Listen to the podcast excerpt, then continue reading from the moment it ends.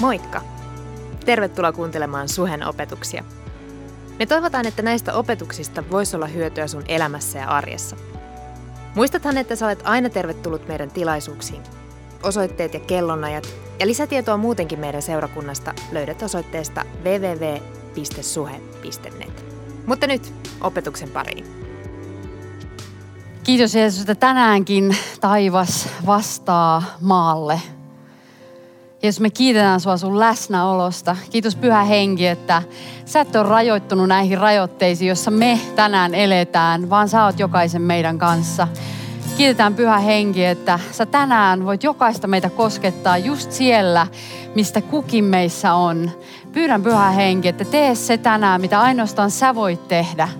Sä näet meidän sydämet, sä näet sinne, minne kukaan ihminen ei näe. Ja se on mahtava asia, se on, se on hyvä asia, koska me saadaan olla avoimena sun edessä tänään. Ja me saadaan pyytää, että Herra, kosketa meitä tänään. Sä näet meidän tarpeet ennen kuin me on edes sanottu sulle mitään. Kiitos Jeesus, että tänään haluat kuulla meitä ja sen lisäksi haluat tänään myös puhua meille. Jeesus, kiitos siitä, että tänäänkin taivas vastaa maalle. Jeesuksen nimessä me rukoillaan ja sanotaan, että aamen. Ehkä säkin sanoit siellä kotona mun kanssa, aamen.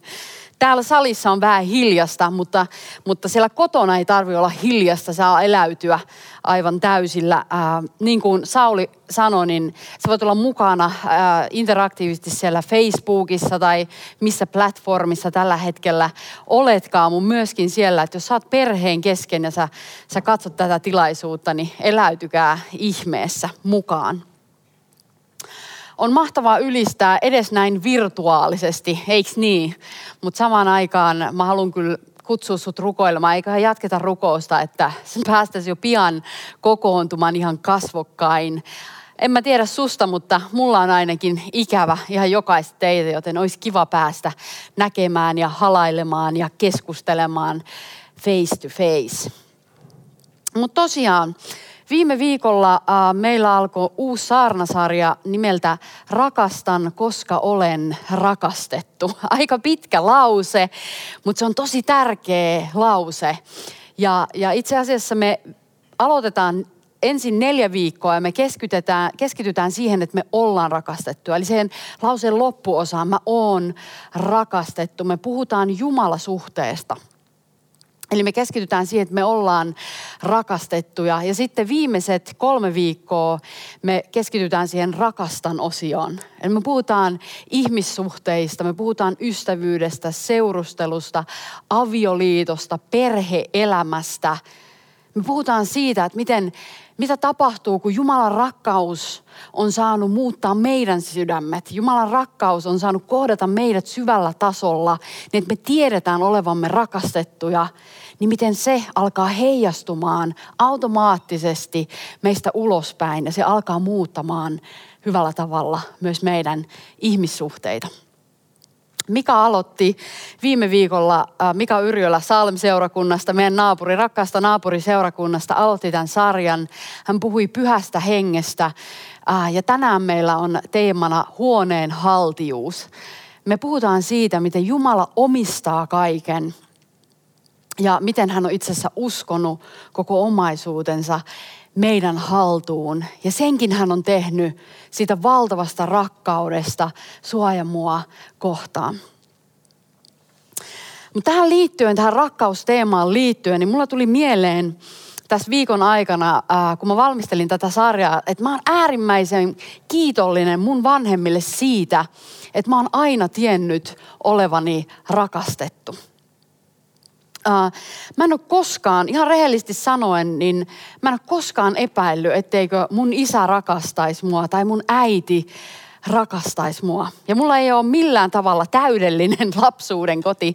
Äh, me kaikki tiedetään, että mikään perhe ei ole täydellinen, ei ole kyse siitä. Äh, mun vanhemmat ei tällä hetkellä ole, ole edes vielä uskossa, he ei vielä tunne Jumalaa.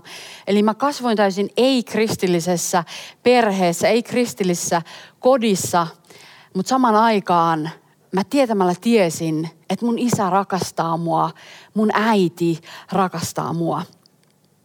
Ja mä uskon, että sen tähden mun on ollut suhteellisen helppo ymmärtää ihan mun uskon taipaleen alkumetreiltä, että Jumala rakastaa mua. Että isä rakastaa mua. Mä oon rakastettu. Mä oon hänen. Mä oon hänen oma. Ja, ja mä en sano siitä, että mulla olisi tämän rakkauden, Jumalan valtavan rakkauden leveydestä, pituudesta ja syvyydestä. Mä en ole varmaan saanut kokea siitä kuin vasta pienen kourallisen.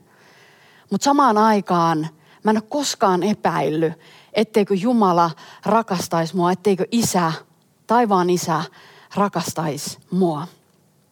Ja kyse ei todellakaan ole mun erinomaisuudesta, niin kuin me kaikki tiedetään. Kyse ei ole musta, koska mä en ole tehnyt mitään, että mä synnyin mentun perheeseen. Mä en ole tehnyt mitään siihen, että mun vanhemmat rakasti mua sillä tavalla, että mä kykenin ymmärtämään ja myös kokemaan sen mun, syvällä mun sydämessä. Rakkaus on paljon enemmän kuin tunne. Rakkaus on aina jotain sellaista, jota me voidaan myös kokea. Ja samalla tavalla mulla ei ollut osaa eikä arpaa siihen, että Jumala rakastaa mua. Jumala rakastaa mua. No, mä oon ainoan, ainoastaan ottanut vastaan lahjan. Mä oon ainoastaan ottanut vastaan isän rakkauden. Ja jo alku lähtö Kuopista, niin siinä kohtaa mä synnyin Jumalan lapseksi. Kun mä ensimmäistä kertaa vastaanotin Jumalan rakkauden, mä sain kokea, että mä oon rakastettu ja mä oon hyväksytty. Ja se, että me ymmärretään, että me ollaan rakastettuja ja hyväksyttyjä just sellaisena kuin me ollaan, on itse asiassa meidän Jumalan lasten identiteetin syvin osa. Se on se osa, mistä kaikki muu ikään kuin kumpuaa. Se on se osa, mistä kaikki terve kasvaa. Se on se osa, jonka päälle kaikki hyvä, kaikki kestävä rakentuu. Siksi itse asiassa Jumalan rakkauden vastaanottaminen on niin tärkeä juttu. Ja sen tähden se myös muuttaa kaiken. Se mullistaa meidän elämän. Se ei ainoastaan mullista meidän sisäistä maailmaa, vaan se mullistaa meidän koko elämän.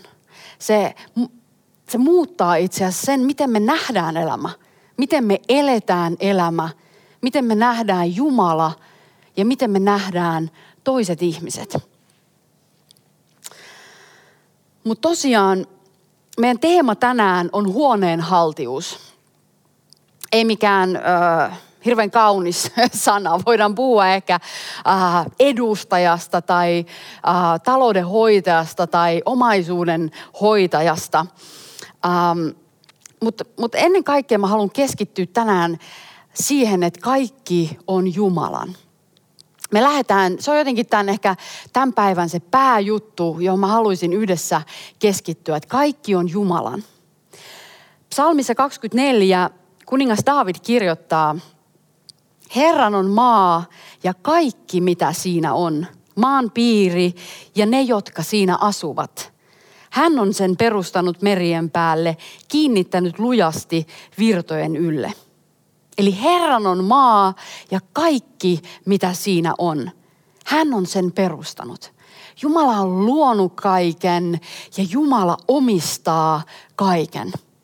Ja siitä käsin mun otsikko on tänään, kaikki on Jumalan. Kaikki on Jumalan. No ei mikään uusi slogan.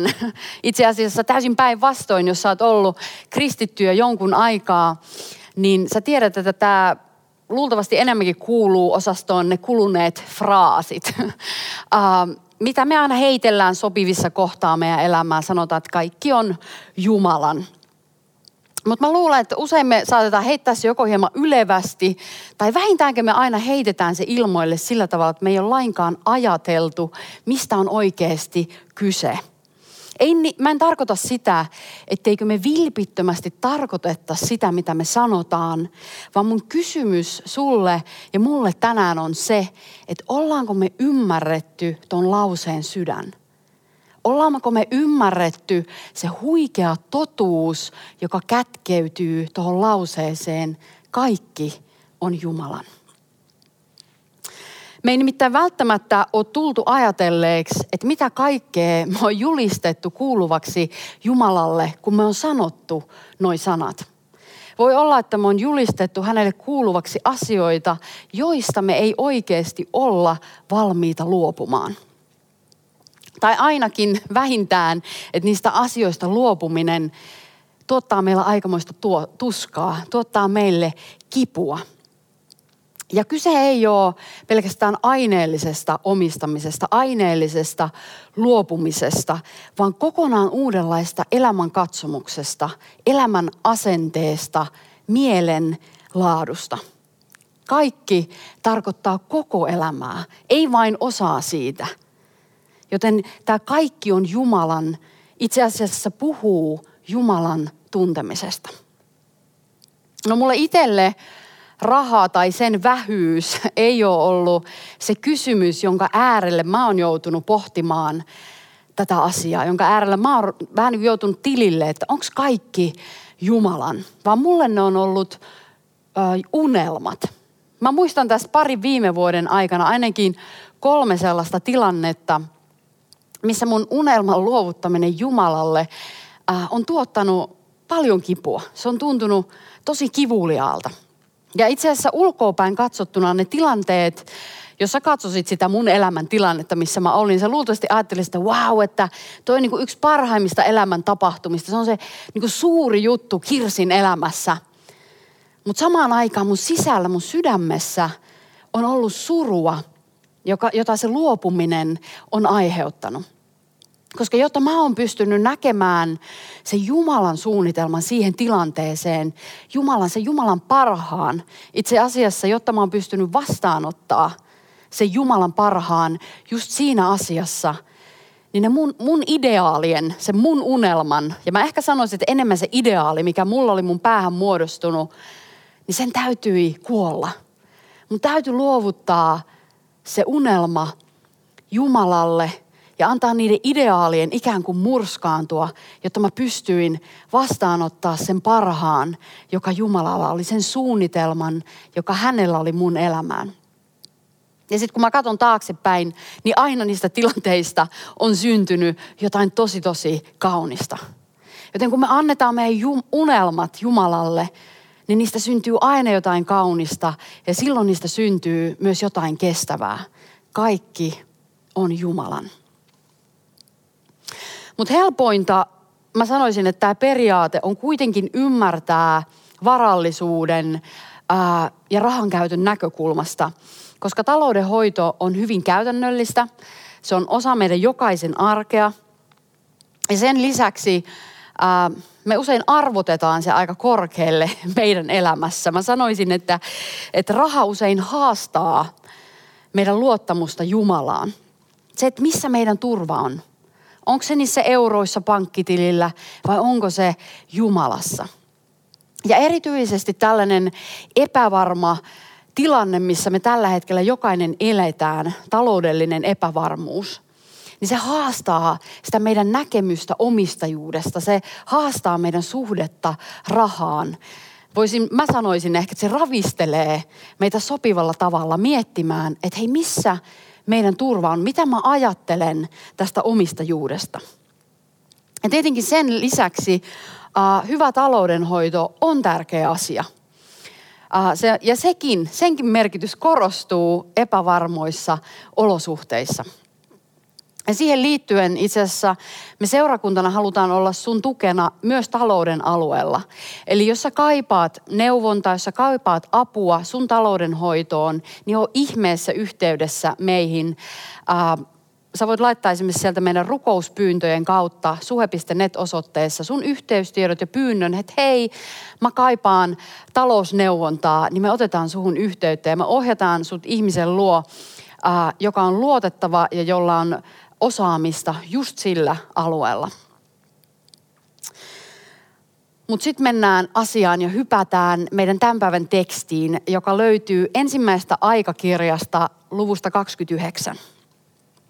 Eli eka aikakirja, luku 29. Jos sulla on raamattu, niin avaa ihmeessä se mun kanssa. Tämä on ihan huikea luku. Ja näissä kahdessa viimeisessä aikakirjan luvussa 2829, niin me ollaan tilanteessa, jossa Jerusalemin temppelin rakentamisen kaavailut on aloitettu. kuningas David olisi halunnut rakentaa tämän temppelin Jumalalle, Herralleen, mutta itse asiassa Herra valitsi siihen tehtävän Salomon, Davidin pojan ja Davidin seuraajan. Ja tässä kohtaa David elää jo vanhuuden päiviään. Hän on niin kuin osansa tehnyt. Nyt on aika vaihtaa kuninkuus hänen pojalle. Nyt on aika ohjeistaa hänen poikansa Salomo rakentamaan tämä temppeli Herran kunniaksi. No David oli kuitenkin jo itse asiassa aloittanut ne rakennusprojektin suunnittelun. Itse asiassa kaikki suunnitelmat oli jo valmiina ja sen lisäksi hän oli kerännyt aivan huikean omaisuuden rakennusrahastoon. Mutta sen lisäksi hän oli tehnyt tämän kaiken, hän oli suunnitellut, hän oli kerryttänyt omaisuutta. Niin sen lisäksi hän halusi vielä itse omista rahoistaan, omasta omaisuudestaan lahjoittaa huomattavan summan tähän temppelin rakennusrahastoon. Ja tämän temppelin rakentaminen ei ollut millään lailla pakollista. Kukaan ihminen ei vaatinut sitä. Se oli ainoastaan se, että Jumala oli laittanut tämän näyn Daavidin sydämelle, että hei, tämä temppeli pitää ra- rakentaa. Ja niinpä tämän lahjoituksen syyksi, jonka Daavid teki, hän ilmoittaa jakeessa kolme, eli nyt ollaan luku 29 jae kolme. Hän sanoo näin, että koska Jumalani temppeli on minulle rakas. David sanoo, että koska Jumalani temppeli on minulle rakas, niin mä haluan antaa. Eli Jumala oli laskenut näyn Jerusalemin temppelistä Davidin sydämelle. Ja hän halusi aloittaa sen rakennustyön niin, antamalla omastaan. Ja sitten tässä tekstissä käy ilmi, että David vaan iloiten halusi olla mukana siinä. Hän halusi iloitella mukana siinä, että hänen rakastamansa Jumalan kunniaksi pystytetään tällainen huikea temppeli. No tämän oman lahjoituksen lisäksi David oli kerännyt paikalle myös kansan johtomiehiä, virkamiehiä, oli paljon varallisuutta. Ja miten kävikään, niin myös he antoivat kuninkaan esimerkki innoittamana, myös he pääty antamaan huikeita summia tähän temppelin rakennusrahastoon. Ja hetkessä itse asiassa oli kertynyt niin suuri omaisuus, että se temppeli olisi voitu rakentaa hetkenä minä hyvänsä.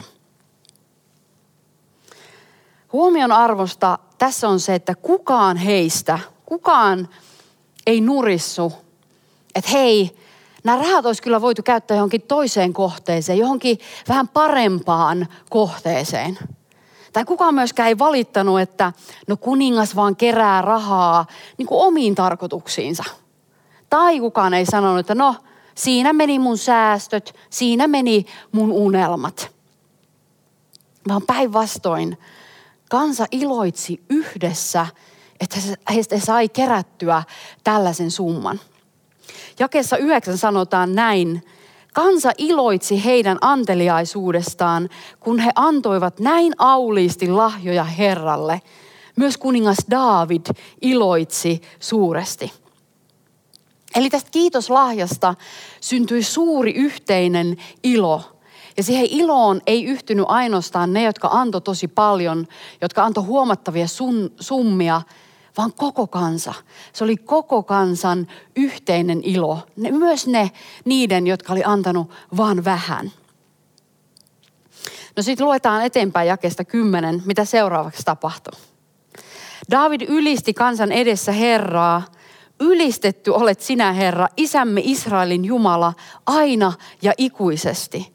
Sinun Herra on suuruus ja voima, kunnia, kirkkaus ja valta, sillä sinun on kaikki, mitä on taivaassa ja maan päällä.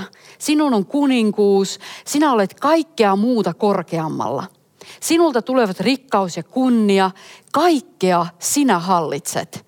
Kaikki voima ja valta on lähtöisin sinulta. Sinun vallassasi on tehdä suureksi ja väkeväksi kenet tahdot. Nyt me kiitämme sinua Jumalamme ja ylistämme nimesi kunniaa. Sillä mikä olen minä ja mikä on minun kansani?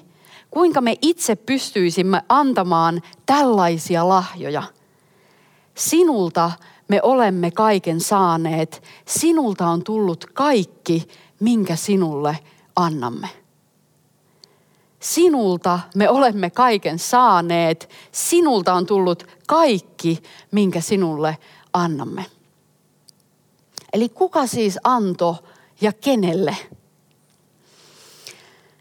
David ja nämä muut suurten lahjoitusten tehneet henkilöt ei selvästikään tämän tekstin mukaan etsinyt niillä Herran mielisuosiota. Ei myöskään näytä siltä, että David olisi ajatellut, että nyt kun he antoi Jumalalle, niin Jumala tulisi vastavuoroisesti antamaan heille, siunaamaan heitä sen tähden. Vaan näyttää puhtaasti sille, että David oli sydämestään kiitollinen siitä, että hän oli saanut antaa. Että hänellä oli jotain, mistä antaa Herran työhön. Itse asiassa kaikki ne varat, jotka hän oli antanut, ei Daavidin ymmärryksen mukaan edes olleet heidän. Ne oli Jumalan varoja, jotka Jumala oli ensin antanut heille. Eli ekaksi ihmiset antoi huomattavia summia temppelin rakennusrahastoon. Ja sitten tokaksi he ylisti ja kiitti Jumalaa siitä, että he olivat saaneet kokoon tämän huikean summan. Kukaan näistä antajista ei kiitellyt itseään tai kiitellyt toinen toistaan, että hei, wow, että me saatiin kyllä nyt, nyt me kyllä saatiin tosi hieno summa kokoon, vaan ne kiitti Jumalaa.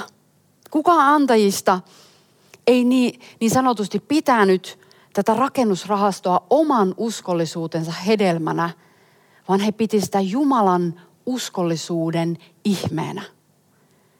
He ei pitänyt tätä kerättyä summaa oman uskollisuutensa hedelmänä, vaan he piti sitä Jumalan uskollisuuden ihmeenä. He katsoi askeleen pidemmälle. He ei katsoneet siihen, mitä he oli antanut, vaan he katso siihen tai siihen henkilöön, persoonaan, joka sen kaiken oli heille antanut. Kaikki on Jumalan. Kaikki on Jumalan. Me ei siis olla tässä tilanteessa, jossa joku passiivisesti katselee omaa suurta omaisuutta ja, ja on sille, että hei, että Jumala on kyllä nyt siunannut mua. Eikä me olla tilanteessa, missä joku katselee jonkun toisen omaisuutta, jonkun toisen peltoja, autoja, taloja ja systeemejä ja sanoo, että no kaikki on Jumalan. Vaan tiedätkö, me ollaan tilanteessa, jossa Jumalan kansa, seurakunta on koonnut ihan valtavan uhrilahjan Herralle. Ja nyt huo, toimitus huomauttaa, että ei puhuta kymmenyksistä. Kymmenykset on erikseen. Kymmenykset kuuluu jo Jumalalle. Puhutaan uhrilahjasta, eli siitä, mitä annetaan sen yli. Eli seurakunta on koonnut ihan valtavan uhrilahjan Herralle. Joten me ollaan todellakin tilanteessa, missä varmasti jokaisen meidän tekisi mieli taputtaa itseen olalle, että hyvä, hyvä Kirsi, hyvä Sauli, me tehtiin se, me saatiin ihan huikea summa kasaan. Että me kiiltetään toinen toisiamme. Ja tiedätkö, inhimillisesti mitattuna, niin tämä rakennusrahasto syntyi kolmesta lähteestä. Valtion varoista, Daavidin rakkauden lahjasta sekä, sekä näiden kansalaisten vapaaehtoisista lahjoituksista – Joten se oli seurakunnan yhteinen ponnistus Herran kunniaksi. Mutta siltikään David ei tulkinnut sitä sillä tavalla. Mä sanoisin, että David on ihan yksin läpi. Davidin näkökulma oli aivan toinen – hän katsoi askeleen pidemmälle ja näki, että Jumala on siunannut heitä ensin, niin kansana kuin yksilöinä, jotta heillä oli nyt antaa näin paljon Jumalalle, Jumalan valtakuntaan. David ja kansa ei pitänyt sitä siunausta itsellään, vaan he auliisti antoi siitä eteenpäin. Ja siten itse asiassa he kykeni rakentaa jotain sellaista, mikä palveli Jumalaa vuosisatoja tämän kyseisen hetken jälkeen. He rakensi jotain kestävää, he rakensi jotain yli sukupolvien kantavaa. Tämä Daavidin ajatus omistajuudesta kiteytyy jakeessa 14. Sillä mikä olen minä tai mikä on minun kansani? kuinka me itse pystyisimme antamaan tällaisia lahjoja. Sinulta me olemme kaiken saaneet. Sinulta on tullut kaikki, minkä sinulle annamme. Sinulta on tullut kaikki, minkä sinulle annamme. Ja vielä jae myöhemmin David tarkentaa. Herra meidän Jumalamme, kaikki nämä rikkaudet, jotka olemme koonneet rakentaaksemme temppelin sinun pyhän nimesi kunniaksi, ovat sinun antamiasi ja kuuluvat sinulle. Kaikki nämä rikkaudet ovat sinun antamiasi ja kuuluvat sinulle. Lähtökohta kaikessa antamisessa Davidin mukaan on siis siinä, että Jumala antoi ensin. Jumala rakasti meitä ensin. Se, että sulla ja mulla on ylipäätään mitään annettavaa, on Jumalan suuri ihme, on Jumalan suuri työ. Ja siten kaikki, mitä meillä on, kuuluu Jumalalle, vaikka me miten haluttas näin inhimillisesti pitää niistä kiinni. David ei syntynyt hopealusiekka suussa. David ei syntynyt rikkaisiin olosuhteisiin, joten aivan hyvin hän olisi myös voinut ajatella, että mä oon kaiken tämän mun omaisuuden, niin mä oon ansainnut mun työllä, mun hiellä, mä oon ansainnut jokaisen lantin. Ja nyt mä hyvää hyvyyttäni haluan antaa yhteiseksi hyväksi. Mutta tiedätkö, Davidin ymmärrys Jumalasta, Davidin ymmärrys omasta, omistajuudesta oli jotain aivan muuta. No mietitään hetki, että mitä se tarkoittaa käytännössä, kun joku todella ajattelee, että kaikki rikkaudet on Jumalan antamia ja kuuluu hänelle. Koska mä sanoisin, että tämä ajatus on vähintäänkin käänteen tekevä ihan meidän jokaisen elämässä. Me ei enää nimittäin äh, silloin anneta lahjoituksia meidän omaa hyvyyttä. Me ei, me ei anneta niin sitä, että mä oon hyvä ihminen, vaan me annetaan kiitollisuudesta, kiitollisuudesta Jumalaa kohtaan. Siitä lahjasta tulee kiitoslahja sen sijaan, että se olisi hyvän tekeväisyyttä. Toinen asia, mikä nousi mieleen, oli, että Jumalan työstä tulee entistä enemmän meidän yhteinen juttu, johon meillä jokaisella Jumalan lapsena on etuoikeus osallistua – me ei siis niinkään enää rahoiteta eri hankkeita, vaan meillä on etuoikeus olla mukana, olla osallisena siitä, mitä Jumala tekee maan päällä tänään tässä hetkessä. Ja kolmas asia, että kun me annetaan, niin me ei enää luovuta omastamme, vaan me ikään kuin riemuitan jaetaan siitä, mitä Jumala on antanut meille ensin – mitä Jumala on uskonut sun ja mun haltuun. Antaminen siis ikään kuin muistuttaa meitä siitä, että Jumala on ensin antanut meille annettavaa. Oli se sitten vähän tai oli se sitten paljon. Mä sanoisin, että kaikki on Jumalan. Se vapauttaa meidät elämään ja antamaan rohkeasti Jumalalle. Sinä päivänä, kun me meidän sydämessä koetaan, me meidän sydämessä uskotaan, että kaikki on Jumalan, niin se vapauttaa meidät elämään ja antamaan rohkeasti Jumalalle. Koska kaikki on Jumalan, se on ikään kuin totuus, joka tekee meidät vapaaksi ja jättää meidät riippuvaiseksi ainoastaan Jumalasta itsestään. Se, miten mä itse olen tätä usein sanottanut, on silleen, että Mä pidän höllästi kiinni kaikesta, mitä mulla on, jotta Jumala pääsee ohjailemaan mua sillä tavalla, kuin hän tahtoo. Ja tiedätkö, se on tuonut mun elämään ainakin hurjasti keveyttä. Hurjasti keveyttä hartioille, kun mä oon ymmärtänyt, että mä oon saanut kaiken Jumalan kädestä, suoraan Jumalan kädestä. Ja mitä enemmän me saadaan sitä ajatuksesta, sitä totuudesta kiinni, niin sitten vähemmän me ollaan riippuvaisia autoista, rahasta, unelmista, mistä ikinä, aineellisesta tai, tai hengellisistäkin. Vaan sitä enemmän me ollaan riippuvaisia ainoastaan Jeesuksesta. Ja samaan aikaan näistä asioista, raha, talo, auto, systeemit, ne ei ole mitään pahoja asioita, vaan ne on hyviä asioita, ne on tarpeellisia asioita. Mutta siinä kohtaa, kun ne asiat tai meidän unelmat alkaa hallitsemaan meitä sen sijaan, että me hallitaan niitä, niin niistä on tullut este meidän vapaudelle. Niistä on tullut este meidän Jumalan tuntemiselle. Daavid ei katsonut omistavansa mitään. Daavid ei katsonut omistavansa mitään, vaan se omaisuus, joka hänellä oli, joka oli mittava, niin hän katsoi, että se kuuluu Jumalalle. Ja sitten Jumala on uskonut sen täksi hetkeksi, hänen elämänsä hetkeksi, hänen haltuunsa, hänen hoitoonsa. Joten samalla tavalla, tietyllä tavalla, kun tämä kaikki on Jumalan ajatus, tuo meidän elämään vapauden, niin se tuo meidän elämään myös vastuun.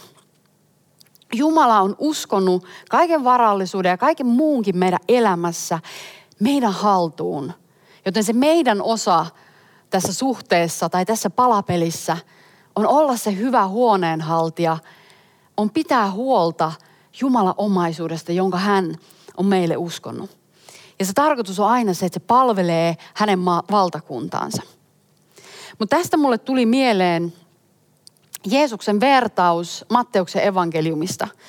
Eli Matteus 25, mä en tule lukea sitä vertausta, mutta sä voit katsoa sen myöhemmin. Eli Matteus 25 jakeesta 14 eteenpäin. Niin Jeesus kertoo siellä vertauksen, jossa rikas mies uskoo koko omaisuutensa palvelijoiden hoitoon. Ja tämä mies tietenkin symboloi Jumalaa. Ja, ja hän uskoo siis koko omaisuutensa näiden palvelijoiden hoitoon. Siinä mainitaan kolme eri palvelijaa, josta jokaiselle hän antaa eri summa rahaa, mutta jokaiselle hän antaa tosi paljon. Siellä puhutaan talenteista.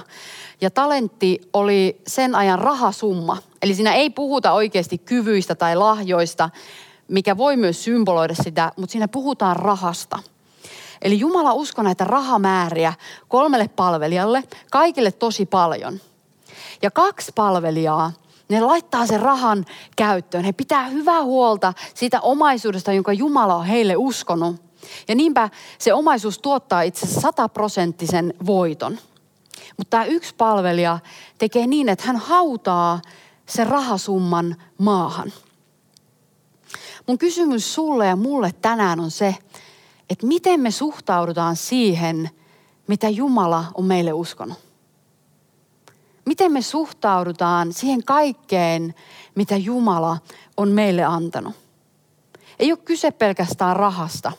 Voi olla kyse työpaikasta, koulupaikasta, meidän asuinpaikasta, hengellisistä lahjoista, joita Jumala on meille uskonut, joita Jumala on meille jokaiselle antanut runsaasti.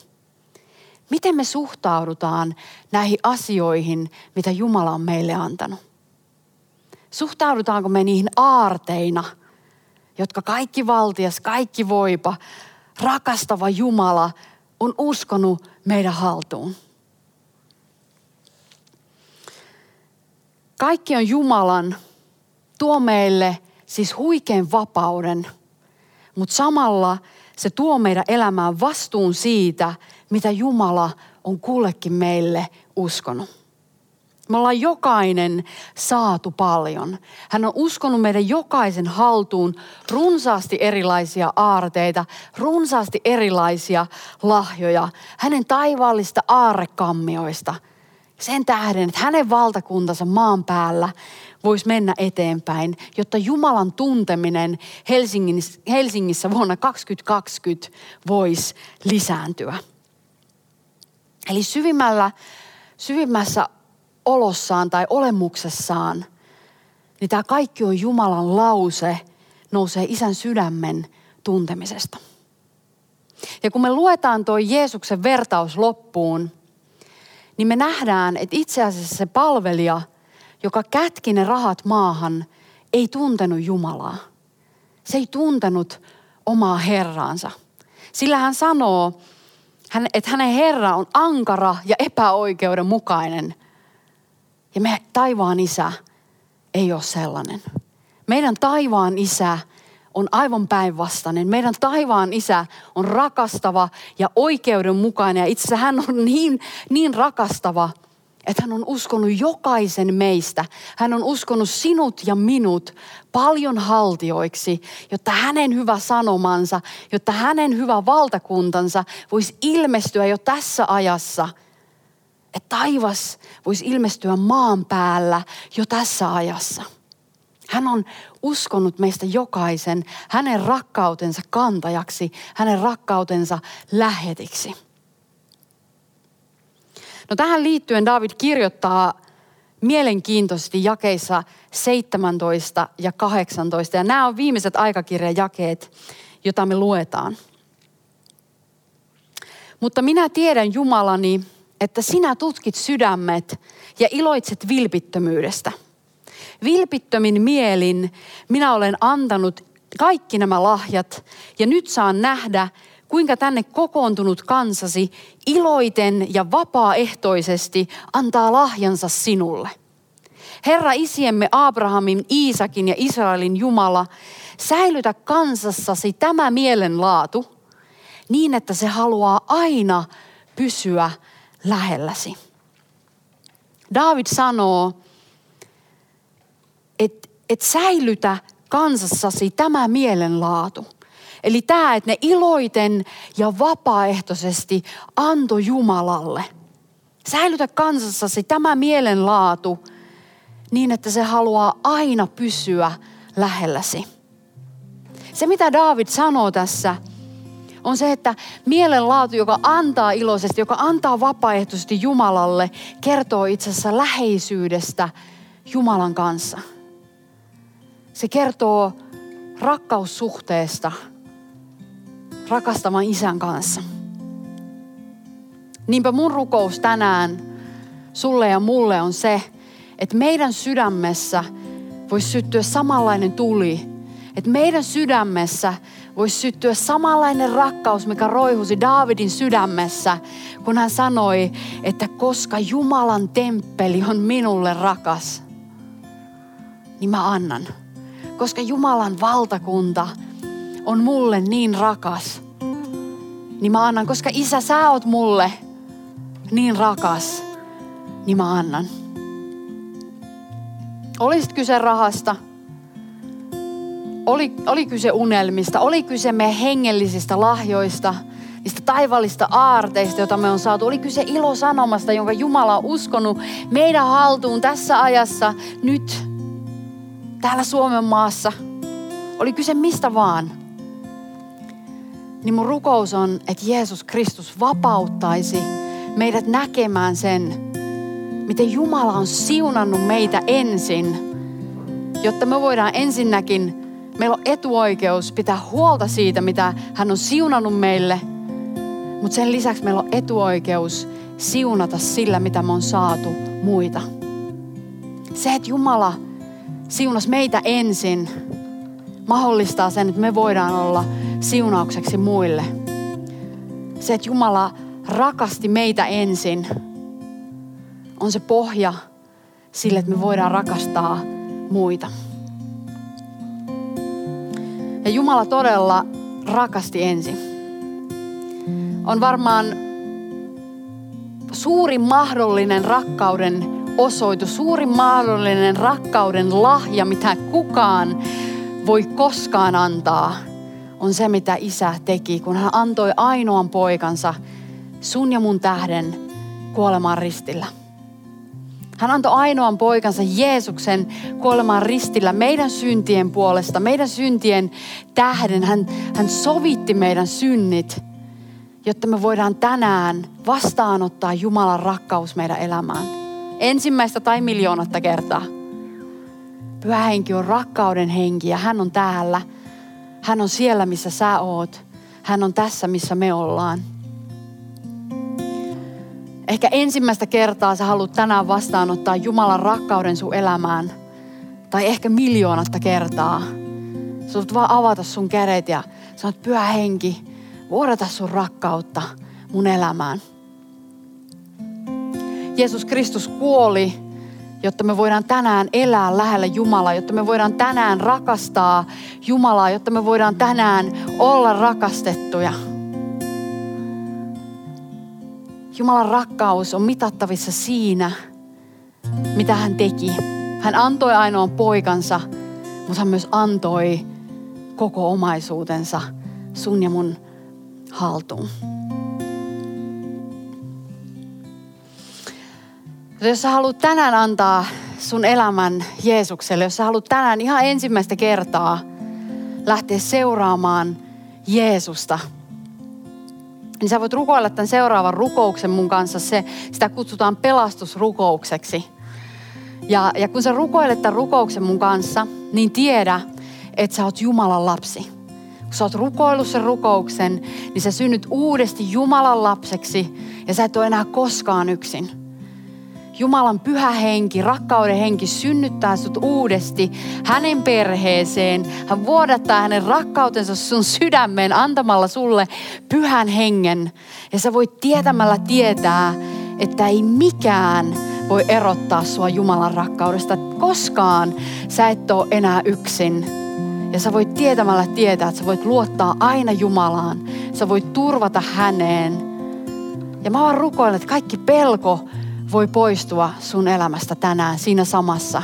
Koska täydellinen rakkaus karkoittaa kaiken pelon, niin mä rukoilen itse asiassa ihan jokaisen teidän kuulijan puolesta, että kaikki pelko, kaikki epävarmuus, jonka tämä tilanne, tämä epävarma taloudellinen tilanne aiheuttaa sun elämässä, niin että Jumalan rakkaus voisi sen sijaan tässä ja nyt täyttää sun sydäntä, täyttää sun sisintä, niin sä saat kokea jotain aivan uutta, jotain ylenpalttista rakkautta, jotain ylenpalttista Jumalan hyvyyttä.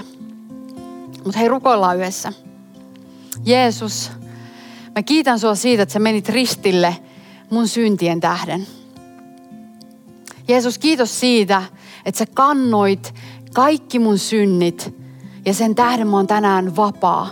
Mä oon vapaa synnin rangaistuksesta. Mä oon vapaa elämään pyhän hengen johdatuksessa. Jeesus, kiitos siitä, että mä saan tänään elää sun rakkaudessa ja mä saan tänään elää sun rakkaudesta käsin. Jeesus, kiitos siitä, että mä saan tänään tietää, että mä oon rakastettu. Mä oon rakastettu. Mä oon rakastettu. Mä oon rakastettu. Seurakunta, eiköhän ylistetä yhdessä. Kiva, että kuuntelit. Ota rohkeasti yhteyttä, jos haluat tietää Suhesta lisää. Sä löydät meidät Facebookista ja Instagramista nimellä Suhe-seurakunta. Jos haluat olla tukemassa Suhen toimintaa taloudellisesti, siihen löydät ohjeet kotisivultamme osoitteesta www.suhe.net. Nyt hyvää viikon jatkoa.